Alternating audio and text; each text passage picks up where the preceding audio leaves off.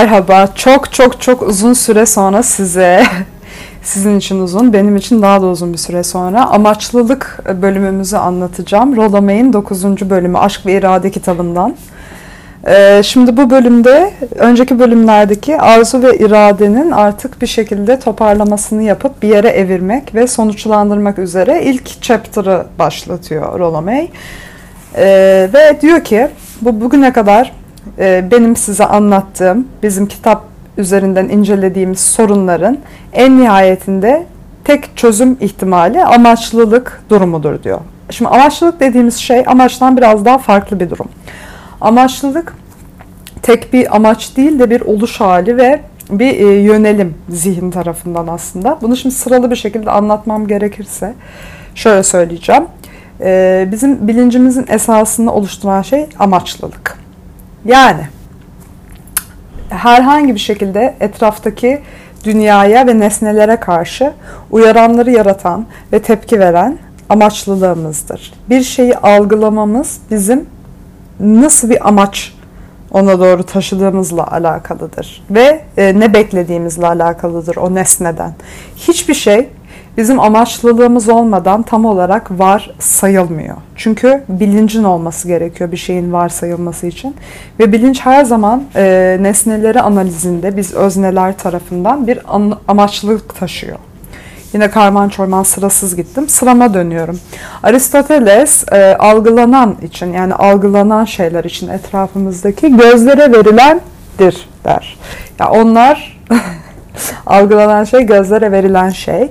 Yani gerçeği bilme yolumuz ve bir bilgi kuramı aslında amaçlılık eskiden beri.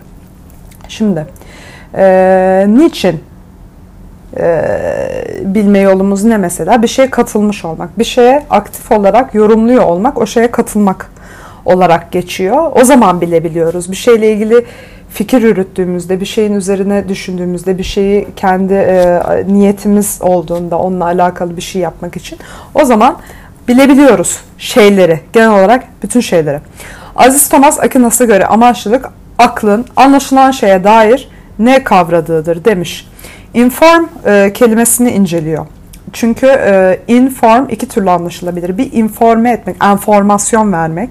Inform bir de inform. Form orada e, şekil manasındaki form. Dolayısıyla bir forma büründürmek incelediğin şeyi. Bu ikisinin içeriden biçimlendirme, anlamını taşımak, e, yani birine bir şey söylemek, o insanı hem aynı zamanda bilgilendirmek diyor o şeyle ilgili. To inform someone. Ama aynı zamanda söylediğimiz şeyi de e, eş zamanlı olarak biçimlendirmek. Bunlar çok birbiriyle yakın kullanımlar. Birkaç tane daha bu bölümde o şekilde birbirinin içine geçen kelimeleri İngilizce asıllarından incelemiş e, kavramların ne kadar kelimeler üzerinden aslında yorumlanabileceğini anlamamız çok zor değil. Çünkü ya hayatta da kavramların iyi kavranmasıyla alakalı bütün hayatın kavranması biliyorsunuz ki. Genel olarak bence e, sözcük bilgisi eksikliğinden ve kavram bilgisi eksikliğinden insanlar toparlanamıyorlar ve e, entelektüel bir birey bu yüzden çok daha iyi incelemeler yapabiliyor. Çünkü kavram bilgisi çok daha e, engin. Evet Kant e, diyor ki zihnin basit bir edilgen hamur olmadığını düşünürmüş Kant. Yani dediğimiz şey deminki katılma olayı zihnin anlamanın kendisi dünyanın kurucusudur diyor. Var olan dünya onu anladığımız ölçütte oluşuyor diyor. Bertrand Russell fiziksel dünya hakkında az bildiğimizden onu matematiksel algılayabiliyoruz derken ne demek istemiş mesela? Şunu demek istemiş. Fiziksel dünya aslında bazı fizik e, kanunlarıyla anlaşılabiliyor ama biz onları sadece matematik yoluyla, matematiğe dökerek bazı sembolizasyonlarla bir tek o dili bildiğimiz için şu anlık o dil üzerinden kavrayabiliyoruz e, fiziksel dünyanın geri kalanını. Franz Brentano, Brentano zihin nesneyi amaçlar demiş. Zihin nesneyi amaçların altına Freud bu adama gizli gizli gidip dinlediğini düşünüyorlar. Franz Brentano'yu, Freud'un. Ama bu konudan bahsetmediği düşünülüyor Rolomey tarafından. Çünkü diyor e, bundan bahsederse bilinçli olarak yani amaçlılık ilkesinden e, psikanaliziyle doğal bilimsel bir psikoloji türü kurmak istiyor. Ama şu demek bu, zihin ve beden arasındaki e, kayıp halka eğer amaçlılık olarak tespit edilirse adam diğer kuramlarını geliştiremeyeceği için bu olaydan Freud bahsetmiyor. Modern olgu bilimin babası, Brentano'nun öğrencisi Edmund Husserl kavramı genişletiyor. Bilinç asla öznel bir boşlukta var olamaz. Daima bir şeyin bilincidir diyor. Nesnel dünyadan ayrılamaz ve onu oluşturur. Dediklerimizle aynı şey. Anlam aklın amacıdır. Heidegger sonrasında Husserl'ın kavramını Platon'un idealizminin hiçliğinden çıkarıp diyor ki e, yeni bir kavram e, oluşturuyor bunun için. Sorge bu kavram. O da onu hisseden, değer veren, hareket eden insanı kapsayan aldırış, aldırış etme durumu sorge bir şeye karşı. Bu kavram genişledi. Devam ediyoruz. İnsan varlık konusunda kaygılanan varlıktır demiş yine Heidegger. Burada aldırma tekrar kelimelere dönüyoruz. Tend, to tend. Amaçlılık, intention. Intention'ın içinde tend var. Yani aldırdığın için e, amacına katıyorsun aldırdığın şeyi, amaçladığın şeye katıyorsun. Ondan sonra yakın ve içsel bir ilişki var şeklinde söylüyor. Latince intendere, tendere, tensum. Gerilim ve esneme fiilleri. Buradaki gerilim ve esneme zihnin bir nesneye doğru gerilip esnemesi. Bu şekilde. Ee, dolayısıyla amaç demiş bir şeye doğru esnemedir demiş. Webster sözlükte amacın e, ilk kavrama Webster biliyorsunuz en büyük sözlük. E, beklediğimizin aksine şey değil e, maksat ve tasarı değil. Bu aslında ikinci anlamı. Victoria dönemindeki anlamını arkaya koymuşuz. Bu maksat ve tasarı günümüzde kullanım olarak öne geçmiş. Ama aslında amacın ilk anlamı şuymuş eskiden de. Demek istemek ve belirtmek.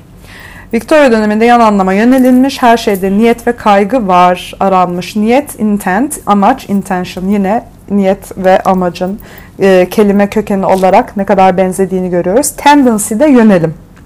Deminki gibi tendency Ondan sonra her anlamın içinde bir kararlılık vardır demiş. Okey. Biliş ve bilme, gayret ve isteme birliktedirler. Bir şey istemezsem onu asla bilemem. Kendi anlamını yaratmakla meşgul değilse insan gerçekliği asla bilemez. Yani hem hepimizin realitesi kendine bu benim yorumum hem de kendi anlamımızı ondan yarattığımız ölçüde bir gerçeklik algımız olabilir dünyaya karşı ve bütün çevremize karşı. James'in yataktan kalkması bu önceki bölümlerde incelediğimiz adamın hani şeyi incelemiştik. Yataktan kalkış anında nasıl bir şey oluyor içinde, nasıl bir şey gerçekleşiyordu o kararı verip sonrasında kalkıyor diye e, inceliyordu. Orada mesela şimdi diyor ki o aslında şanslı bir an değildir diyor. Önceki bölümde şey demiştik. İnsan öyle bir karar verir, bir şanslı bir an böyle kalkı verirsin. Öyle değildir aslında. Günlük olaylara bağlılığıdır diyor. Bu bölüme bırakmış zaten olayın tamamen nedeninin açıklanmasını. O neden de şu, e, biz amaçlılığımız var, günlük hayatlara bağlıyız, ne yapacağımızı aslında içten içe biliyoruz. Bu bilinçaltı da bizi yataktan kalkmaya itiyor. Ee, günlük olaylara hayalde katılım var. Psikanaliz. Hasta ona tavır almaya hazır olmadan travmayı algılama iznini kendine vermez. Bunu daha önceden de söylemiştik. Bir şeyle savaşacak gücümüz olduğunda ve onu e, yani sorunu halledeme, halletmeye hazır olduğumuzda ancak sorunun sorun olduğunu algılayabiliyoruz biz bütün insanlar. Bütün sorunlar için geçerli olarak. Ve burada e, Freud'un direnç ve suçlayıcı olarak gördüğü durum bu durumu tam olarak açıklamaya yetmiyor. Bu durumu aslında açıklayan şey şu.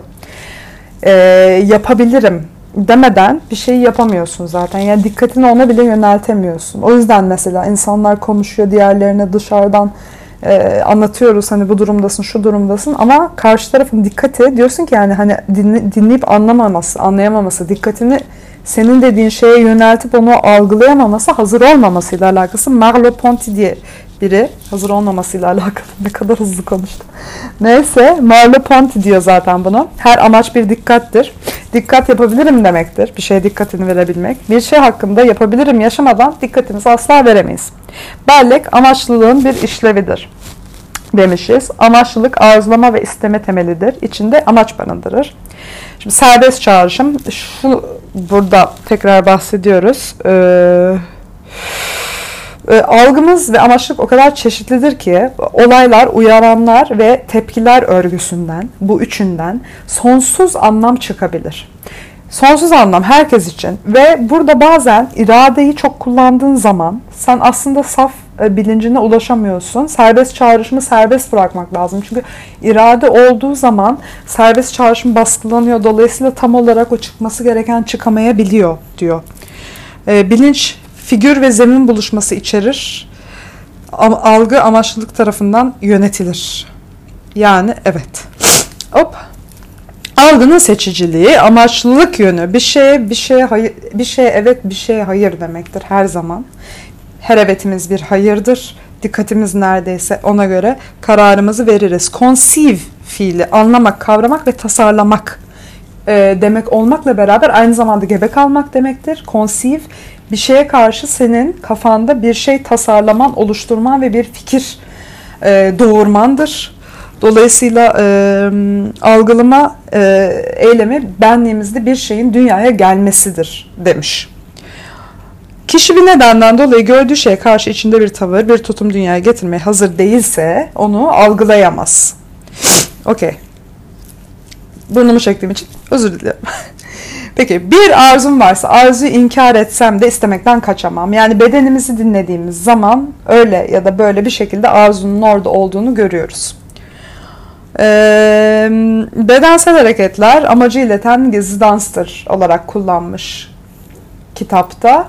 Yani e, gerçekten bu, bu meditatif şeyler ve bedeni dinlemek bize arzumuzun ne olduğunu anlamak için benzersiz bir fırsat sunuyor.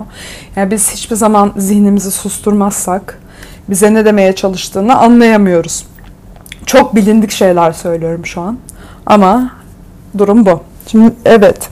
E, Nietzsche'nin güzel bir lafı vardı. Nerede o? Bir yandan da kısa tutmaya çalışıyorum artık çok uzun sürmemesi için. Anyway yani yapabilirim ve yapamam. Ee, irade kendimizi geleceğe yerleştirmekle alakalı. İler, ileride bunu yapabilir miyim, yapamaz mıyım? Üzerinden irademizi kullanmaya başlıyoruz. Paylaşmak istediğim başka noktalar ee, mesela psiket psikanalizi, psikoterapiye giden hastaların hani hep böyle bunu yapamam, şunu yapamam diye gittiğinden bahsediyor. Orada yapabilir mi öne çıkarmak gerekiyor. Yapamam ketleyici, yapabilirim her zaman ilerletici bir tedavi yöntemi. Çünkü ondan sonra irade ve amaçlılık gelecekle yakından ilişkilidir tabii ki. Geleceğimiz için e, amaçlılık edindiğimiz noktada enerji artması ve iyileşmeye doğru gidebiliriz diye yorumluyorum ben. Kaygı ve olasılık aynı deneyimin iki yanı diyor. Ee, kaygı boğucu hale gelirse nevrotik kaygı amaçlılığı yok eder diyor. Yani amaçlılığını her zaman canlı tutmak gerekiyor. Amaçlılık olmadan gerçekten de hiçbir şeyizdir. Canlılık kişinin kendisini yitirmeden önce kendisinden öte bir şey yaratma gücüdür. Evet, canlılık kişinin kendisini yitirmeden kendisinden öte bir şey yaratmak içindir. Neyse uzatıyorum. Ya benim key pointlerim bunlardı bu bölümle ilgili. Dinlediğiniz için teşekkür ediyorum. Uzun bir aradan sonra Ilgaz Q sundu. Çok hızlı sundum kusura bakmayın valla. Ya motor takmış gibi.